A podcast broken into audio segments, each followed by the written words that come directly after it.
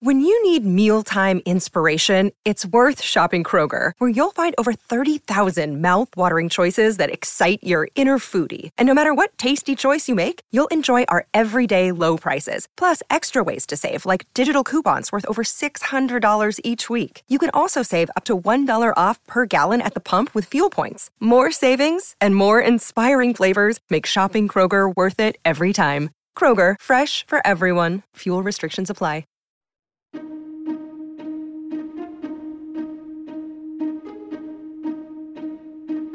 Hello and welcome to the How To Academy podcast, the bi weekly show from London's home of big thinking. Daniel Pick is a psychoanalyst and historian of science at Birkbeck.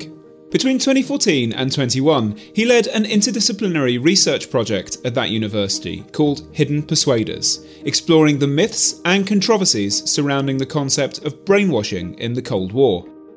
His book, Brainwashed A New History of Thought Control, is a guide to the frightening place where the science of the mind and the politics of paranoia come together. I sat down with him to find out more. Daniel, your new book is a history of the concept of brainwashing and of mind control both of these are somewhat murky concepts that mean different things to different people, and we'll explore a variety of those meanings over the course of this interview. But to start with, will you tell us about the origins of the word brainwashing and how it first entered the zeitgeist? Sure. I mean, at one level, ideas about possession and fascination and suggestion and manipulation are kind of as old as as culture, really. I mean, or, you know, you could go back to the Greeks or to Shakespeare, wherever you like, in the very broadest sense. But brainwashing as such is, is a much more modern concept, and it's bound up with the history of the human sciences and the psychological professions. And the story really starts after the Second World War, when the term itself is coined. Five years after the end of the war, and it's meant to be a translation of a Chinese term for washing the mind. And there's a debate about who actually literally coins the term, but it comes up in the Guardian newspaper in, in the UK and it comes up in the Miami News in the US in 1950. And the person who certainly popularizes it at that point is Edward Hunter, a journalist who has intelligence links in the US, who writes an article warning about brainwashing, focusing especially on the dangers of Chinese brainwashing. And he's thinking about Mao and the People's Republic of China. So that's the starting point, formally speaking, of the debate about brainwashing. Will you take us back to the People's Republic and the time of the Korean War and set the scene for us? How do these brainwashing fears emerge from that Cold War context? Sure. Well, again, the, the story of, of this period, of this first major military conflict of the post Second World War period, of the Cold War, is backshadowed by the Red Scare that there's already been after the First World War and you know worries about communism and psychology, but also about the mass psychology of fascism, about which there's a very large interwar literature and wartime literature. Um, but um, but but with the Korean War, there's a kind of whole new chapter in this story about mind manipulation, and this really turns on the fate of prisoners and the psychology of prisoners in the Korean War. So there are many POWs, thousands on both sides. And uh, there are a number of captured US airmen who start to make strange confessions, for instance, to germ warfare experiments, and nobody can quite figure out how they've been induced to make what, from the American point of view, is claimed to be false confessions, because the, the germ warfare story is denied in Washington. But the, the story really explodes in 1953 at the end of the war when there's a large scale prisoner swap operation orchestrated by the UN to kind of repatriate POWs.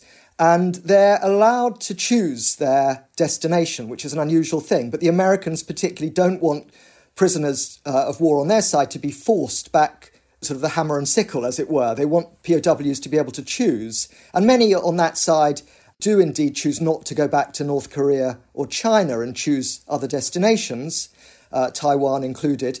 But there are a number of American POWs. They end up as 21. There are a couple more who change their minds, but 21 Americans and one British soldier who decide to go and live in China when they have the choice about uh, repatriation. They say no, they don't want to go back. Uh, uh, there's a system where they're held for 90 days before that decision is implemented, a sort of decompression period, as it were, where they're not meant to instantly have to decide. But those 21 Americans stick to the plan, these GIs, and they go to China.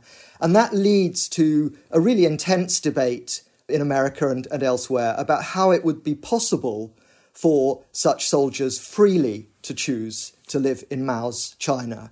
The argument becomes about manipulation and, and brainwashing and whether really some clandestine, secret measures have been taken to, to turn their minds and quite what this set of techniques would be that could induce people to do something from the American point of view so bizarre as to, as to elect to go and live under communism. So the 21 GIs becomes a kind of story that then also generates a lot of heat in, in both you know policy discussion you know on the airwaves radio uh, movies and you know culminating in classic movies of brainwashing like the Manchurian Candidate a bit later on at the end the, the novel and then the um, the film but, but I think that's that's sort of really the eye of the storm at the time what did the US authorities think was going on with those soldiers? What were the key elements of this new concept of brainwashing?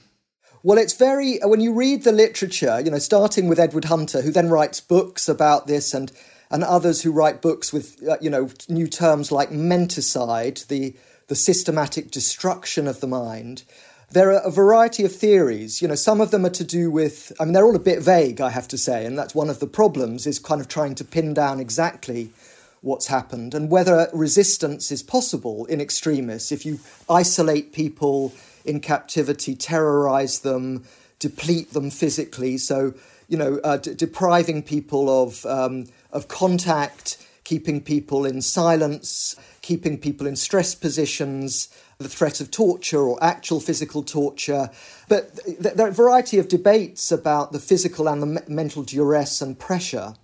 And also ideas that come more from psychoanalytic thought rather than from the behavioral sciences about the inner world and our sort of hold on sanity and to what extent you can, in a way, decimate somebody's internal world, their hold on what psychoanalysts might call a good object, like something inside you that a caring, containing function, and really how, how you could destroy the mind. I mean, Hunter's idea is first you have to break the person, or he says there's a crack up stage in interrogation where people fall to pieces. So, something about the, this kind of, in a way, attack on all of our modes of security, faith in ourselves, you know, beliefs, and also the, the kind of uh, um, measures that might lead people to feel terrible forms of guilt and shame. So, keeping people in, in squalid conditions where there are no toilet facilities. So, there's sort of sense of something really um, almost inf- sort of regressing people to sort of an infantile state. So, there's a lot of thought about regression, about hypnosis. About, you know, as well as isolation um, and the terrors of isolation, there are thoughts about the power of groups to shame or to cajole or infuse people for new causes. So the literature of the 50s about brainwashing explores really all of these ideas, as well as questions about uh, new drugs, uh, drug treatments, uh, and so on. And of course, in parallel with these debates about what the Chinese and the Russians might be doing, sort of behind the iron and bamboo curtains, there's also a lot of experiment going on under the aegis of Western intelligence which is to some degree licensed by the furore over communist brainwashing. So, again, there's a backstory to this, which is experiments during the Second World War with drugs and other measures to interrogate enemy POWs that are led by the OSS, the Office of Strategic Services, the forerunner of the CIA. So, experimental measures to, to sort of glean information from from POWs in the Second World War. But post uh, Second World War, in the late 40s, early 50s, the experiment takes off again. And 1953 is also the moment, formally speaking, when a secret CIA, by now we have the CIA after the, as it were, the OSS folds and the CIA is created. And under their uh, auspices, the, um, a project that later comes to be well known called MK Ultra is formed, uh, which mobilizes expertise in the human sciences, in psychiatry, uh, psychology, uh, and so on to explore interrogation and the personality, really, to try to understand what you can do to get past people's defences in interrogation. So MK Ultra is what is is this in a way umbrella for a, a range of experiments that are conducted directly or indirectly with funding to you know various psychiatrists, researchers, psychologists uh, uh, to explore these phenomena.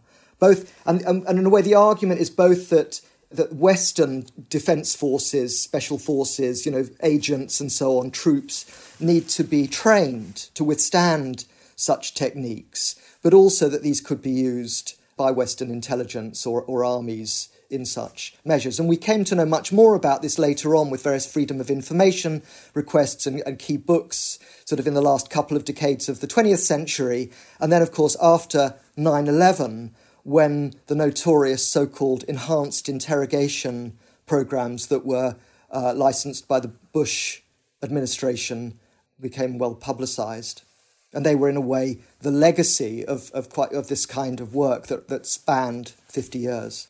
With historical hindsight and having looked at the evidence some almost 70 years on, do you think the American POWs who chose to resettle behind the bamboo curtain were coerced using the mechanics that you've outlined, or was something else going on?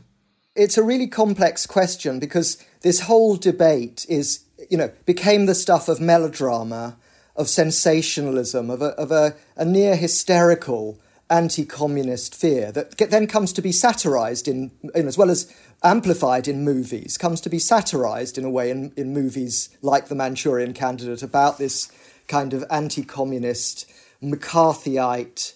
Um, you know, kind of atmosphere.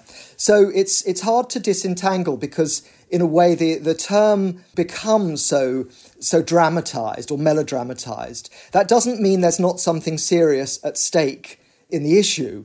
You know, and one of the, the, the really um, uh, outstanding writers early on who explores this and who tries to steer a path between you know these two extremes of sort of as it were the hysterical version or the you know the, as it were the highly politicized McCarthyite version and the kind of view that this is all just froth and overblown and there's nothing to see here is Robert J. Lifton who was a psychiatrist at the end of the uh, Korean War and came back with some of the POWs on a troop ship and uh, anyway wrote a famous book on this in 1961 trying to say there's something serious going on here about manipulation and what he calls thought reform.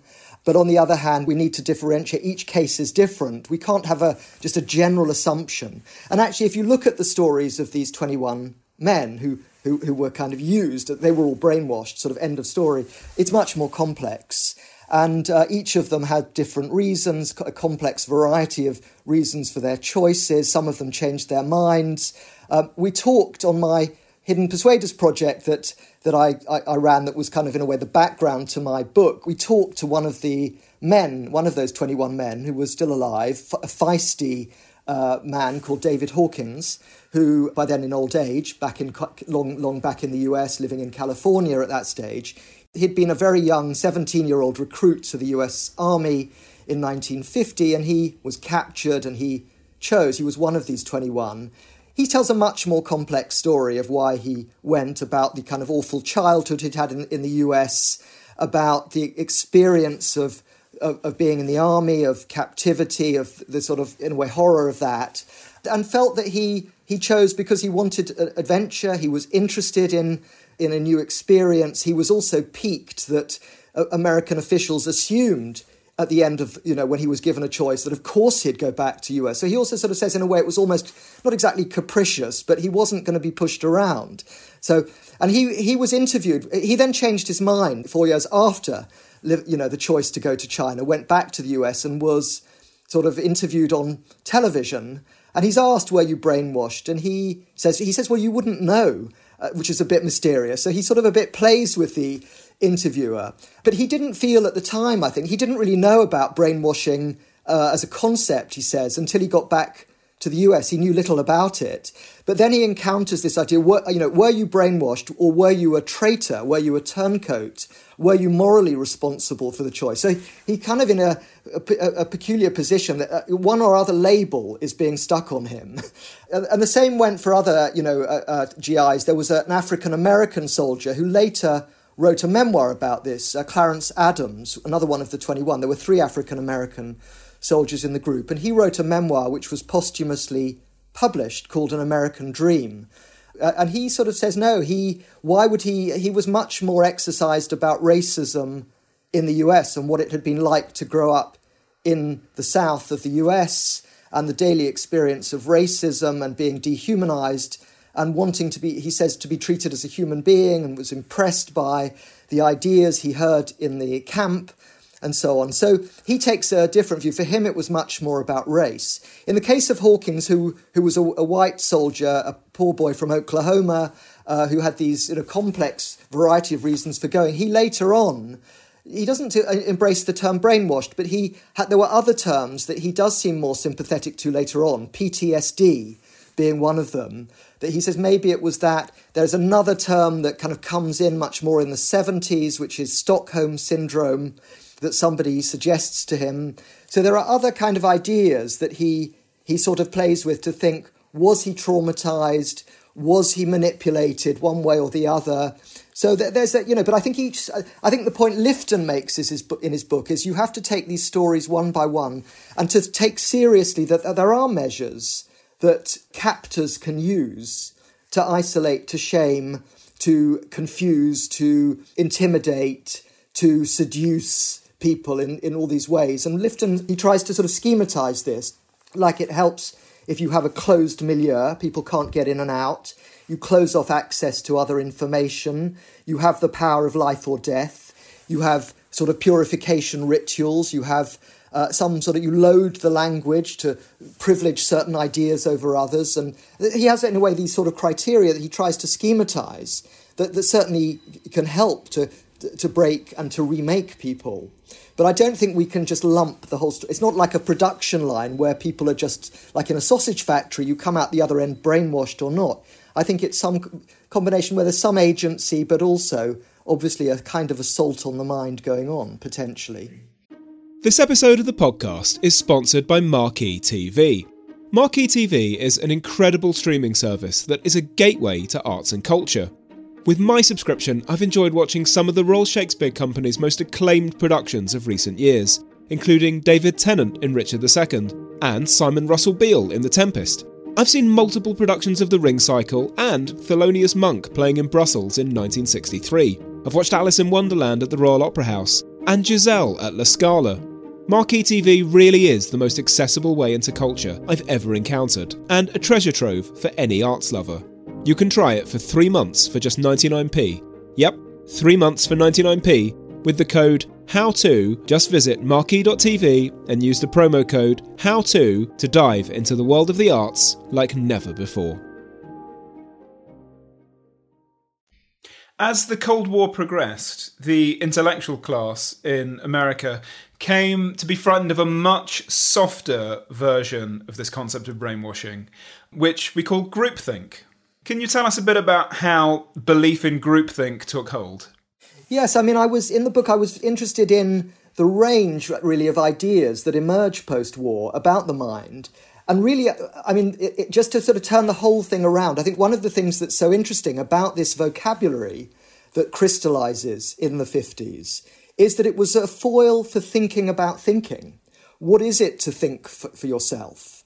And I think part of the reason we're drawn to that vocabulary is because it makes you think about your own thinking, even if you're not a prisoner or you know a POW or a prisoner of conscience uh, under the assault of an enemy power. But do we think? Can we think freely? What is what is that? And and this term groupthink is is another coinage of the post-war period. So it comes up in 1952 in a business article in the US. William Whyte, who's a journalist uh, on the East Coast, who says something curious might be happening in the West and in under the influence of capitalism, and particularly in big corporations, which is a kind of curious synchronization and harmonization of thinking.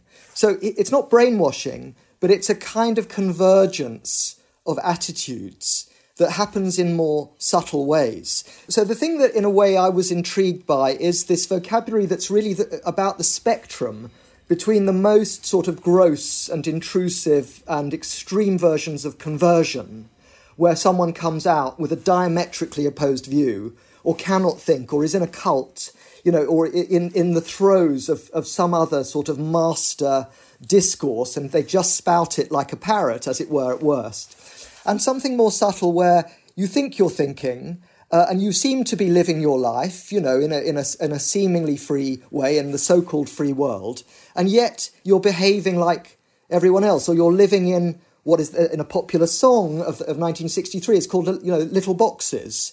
There's a, there's a hit song in 63 about groupthink, sort of 10 years after this concept emerges where it's about people going to university and then becoming business executives and the song lyrics have you know drinking martinis and playing golf and having families and a sort of american ideal of, of the good life where many people think well what's not to like about this? William Whyte who sort of you know is, has been a business executive himself he's not equating this with totalitarianism. He's not sort of in a way you know just trying to reduce everything to the same thing but he's saying something about corporate life leads to this harmonization. And one of his arguments is ultimately this endangers capitalism and corporate profit. Because if everybody is just thinking alike and doing kind of what they're told without realizing it and singing from the same hymn sheet and working for corporations for life, you lose the kind of innovative, edgy, sparky,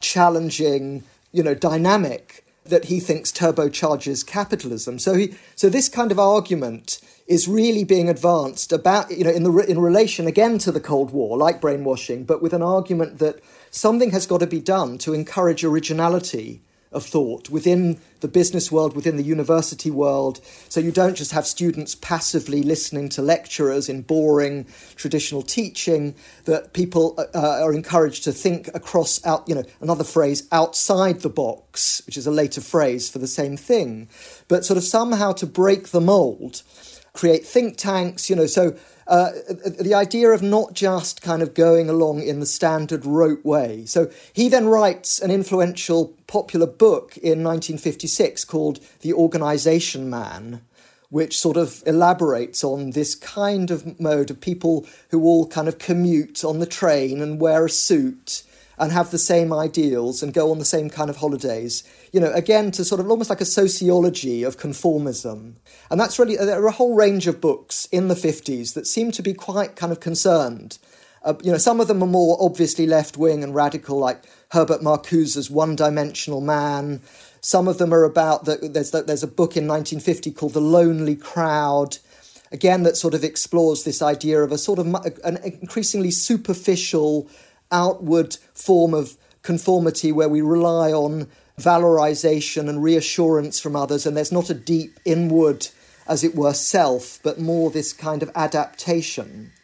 Uh, so it's like a sort of um, thread of, th- of thought that seems to be anxious about the very things that other Western commentators are celebrating, which are about middle class values, about prosperity, about business, uh, uh you know, expansion, and so on. So Later on, you get you know um, other kinds of critique. Small is beautiful. You know, it's it's bigness that's the problem. We need to break things up. Or as another term is startups later on that come to be valorized rather than just working for the corporation. But I think that's the groupthink is is really about uh, holding a mirror up to Western life, and it's the way this debate, in a way, boomerangs back on the West. It primarily it starts as a more Orwellian style story about the East, about you know communism, about totalitarianism, and a tot- what Lifton calls totalism, where the mind is completely, in a way, unified, singularized, can't bear contradiction, dissent inside of itself, which is congruent with totalitarianism, a sort of, you know, um, almost like a police state within the mind. But increasingly, the 50s generates books about hidden persuaders, lonely crowds, groupthink, etc. Do you think in the fake news post truth era that we have a new kind of brainwashing or mind control at work, one that contradicts the earlier conformist models that we've just discussed. Yeah, I mean, it's famously satirized in the series Mad Men, you know, at the very end where Don Draper realizes, you know, that there's potential in the counterculture, in this idea of breaking loose, of dropping out, of being different, even the slogan, think different. That, that capitalism is, is enormously protean. You know, Karl Marx said this in the 19th century the capacity to reinvent and of the advertising industry to reinvent itself around ideals of individuality rather than keeping up with the Joneses. The idea of being different or valuing yourself as nonconformist can itself be appropriated in new forms of branding and advertising, and in a way that's you know where that drama ends up, and it kind of it's linked to the Coca Cola famous advert of that moment, um, which is a sort of new globalist cosmopolitan, diverse kind of constituency who are all sort of, you know, in, in the advert, uh, they're all singing from a hillside, but they're all different individuals and so on. So, of course, those techniques in advertising, but also in the in the internet world, the idea of everything more bespoke and tailored to you, supposedly as an individual, but obviously also um, in a way orchestrated, and that's different from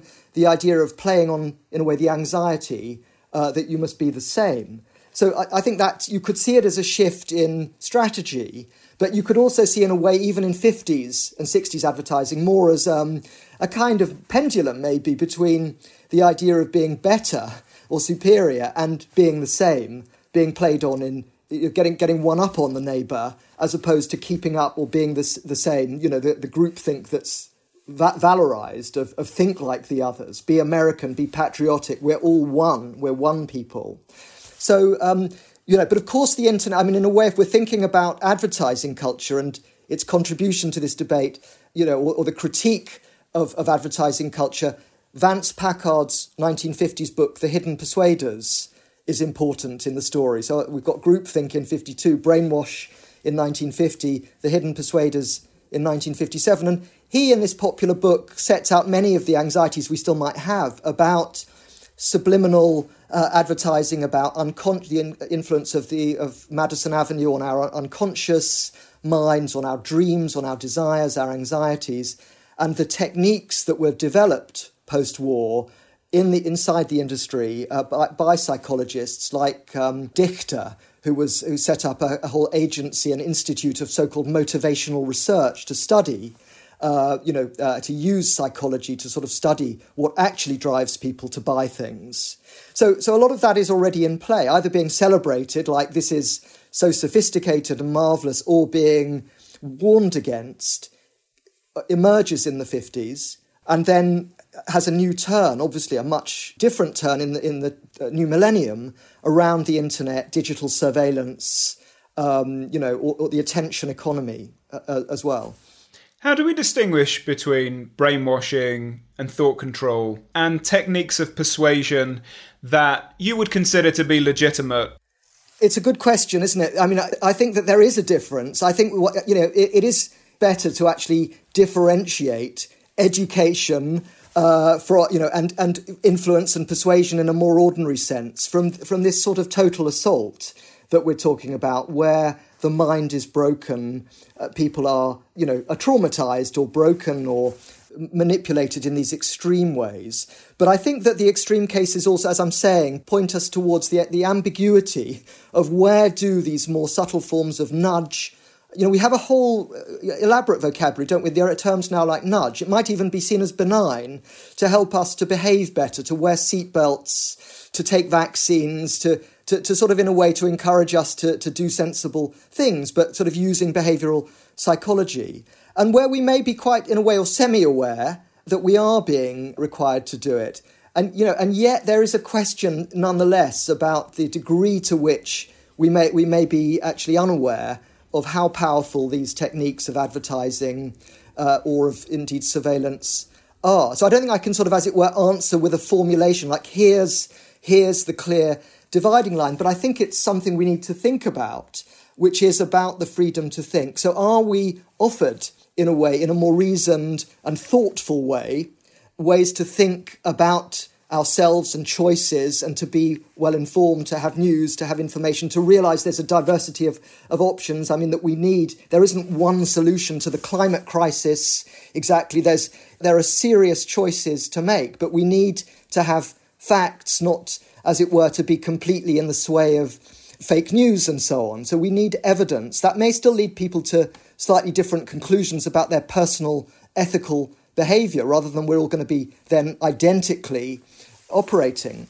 But I think there's a difference between education, uh, information, and th- these kinds of techniques, in, whether, it, whether it's under totalitarianism or in the, the relatively free world, of what is the basis on which we make political and, and ethical choices in our lives, you know, and who, who's, who's manipulating us. And to what degree are people also, as it were, um, inclined to go along with false solutions, with messianic solutions, with hysterical promises, with denial of reality. And Freud, you know, there's a lot of a rich discussion of these problems in Freud and the psychoanalytic tradition, which is not to think people as passive sponges.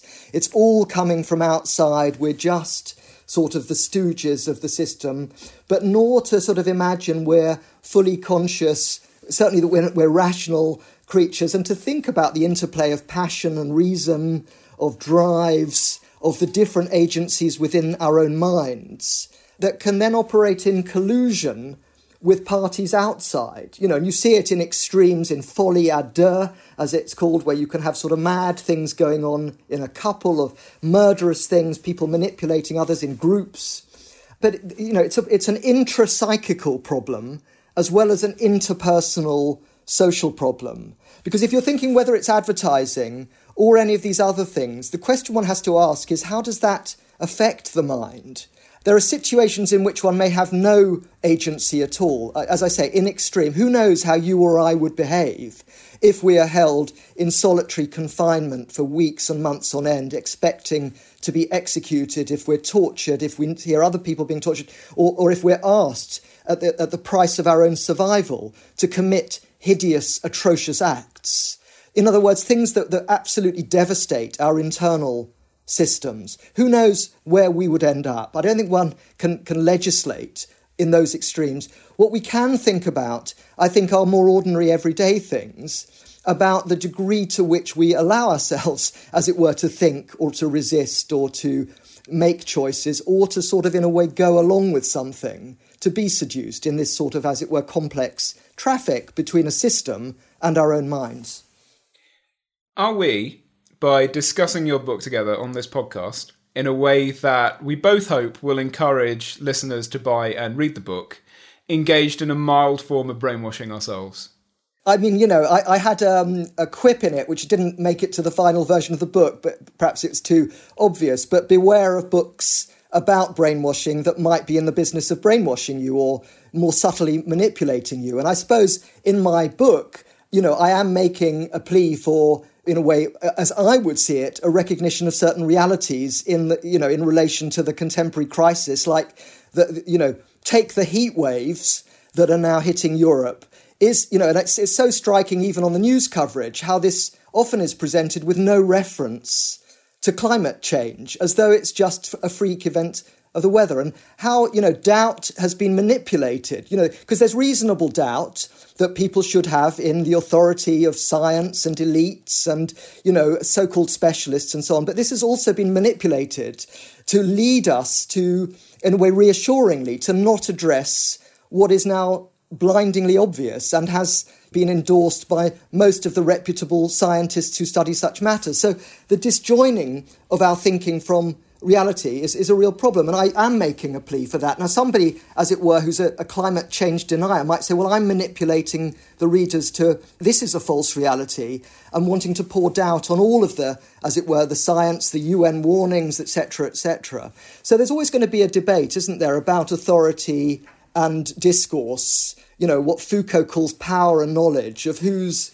of, of whose word. Of, of, in a way, questions of trust, and does one need to doubt everything, you know, and how, how fears uh, can be manipulated into conspiracy theory and the rest. But I think what I try to do in the book, by and large, is to historicize you know, partly it is it is an intervention in the in contemporary culture and politics, admittedly, but it's also really an attempt to give people some tools which I think have not been sufficiently recognised from this very rich literature of the post-war period that really thought hard about these problems. And it certainly wasn't all singing from the same hymn sheet. It wasn't all a particular politics, but there were a, a whole range of, of thinkers who, who were very concerned, you know, from George Orwell to Hannah Arendt to the Polish Nobel Prize winning poet Milosz, who wrote The Captive Mind, which is a great book in 1953 that I discuss, uh, you know, Packard and many others, to sort of think about thinking and, you know, to sort of in a way urge people to, to really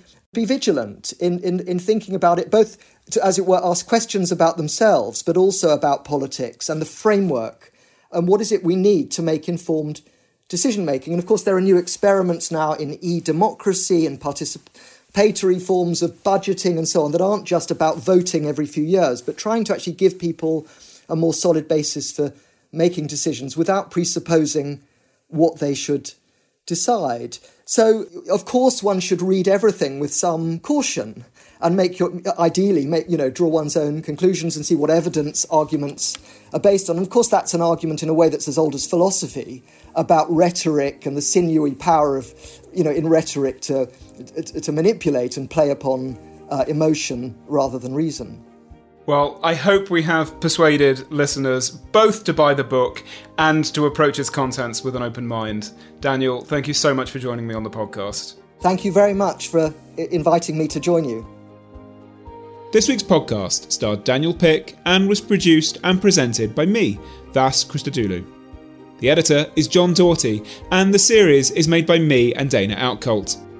Daniel's book Brainwashed is out now, and there is a whole lot more to explore on the Birkbeck Hidden Persuaders website, which I've linked to in the show notes. If you enjoyed this episode, I hope I can persuade you in a non manipulative and non pernicious way to write us a review and share it with your friends. Until next time, thanks for listening.